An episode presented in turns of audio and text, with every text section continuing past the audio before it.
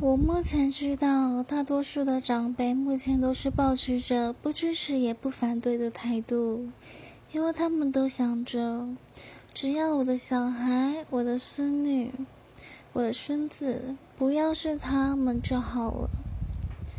但如果他的孩子们真的是同性恋呢？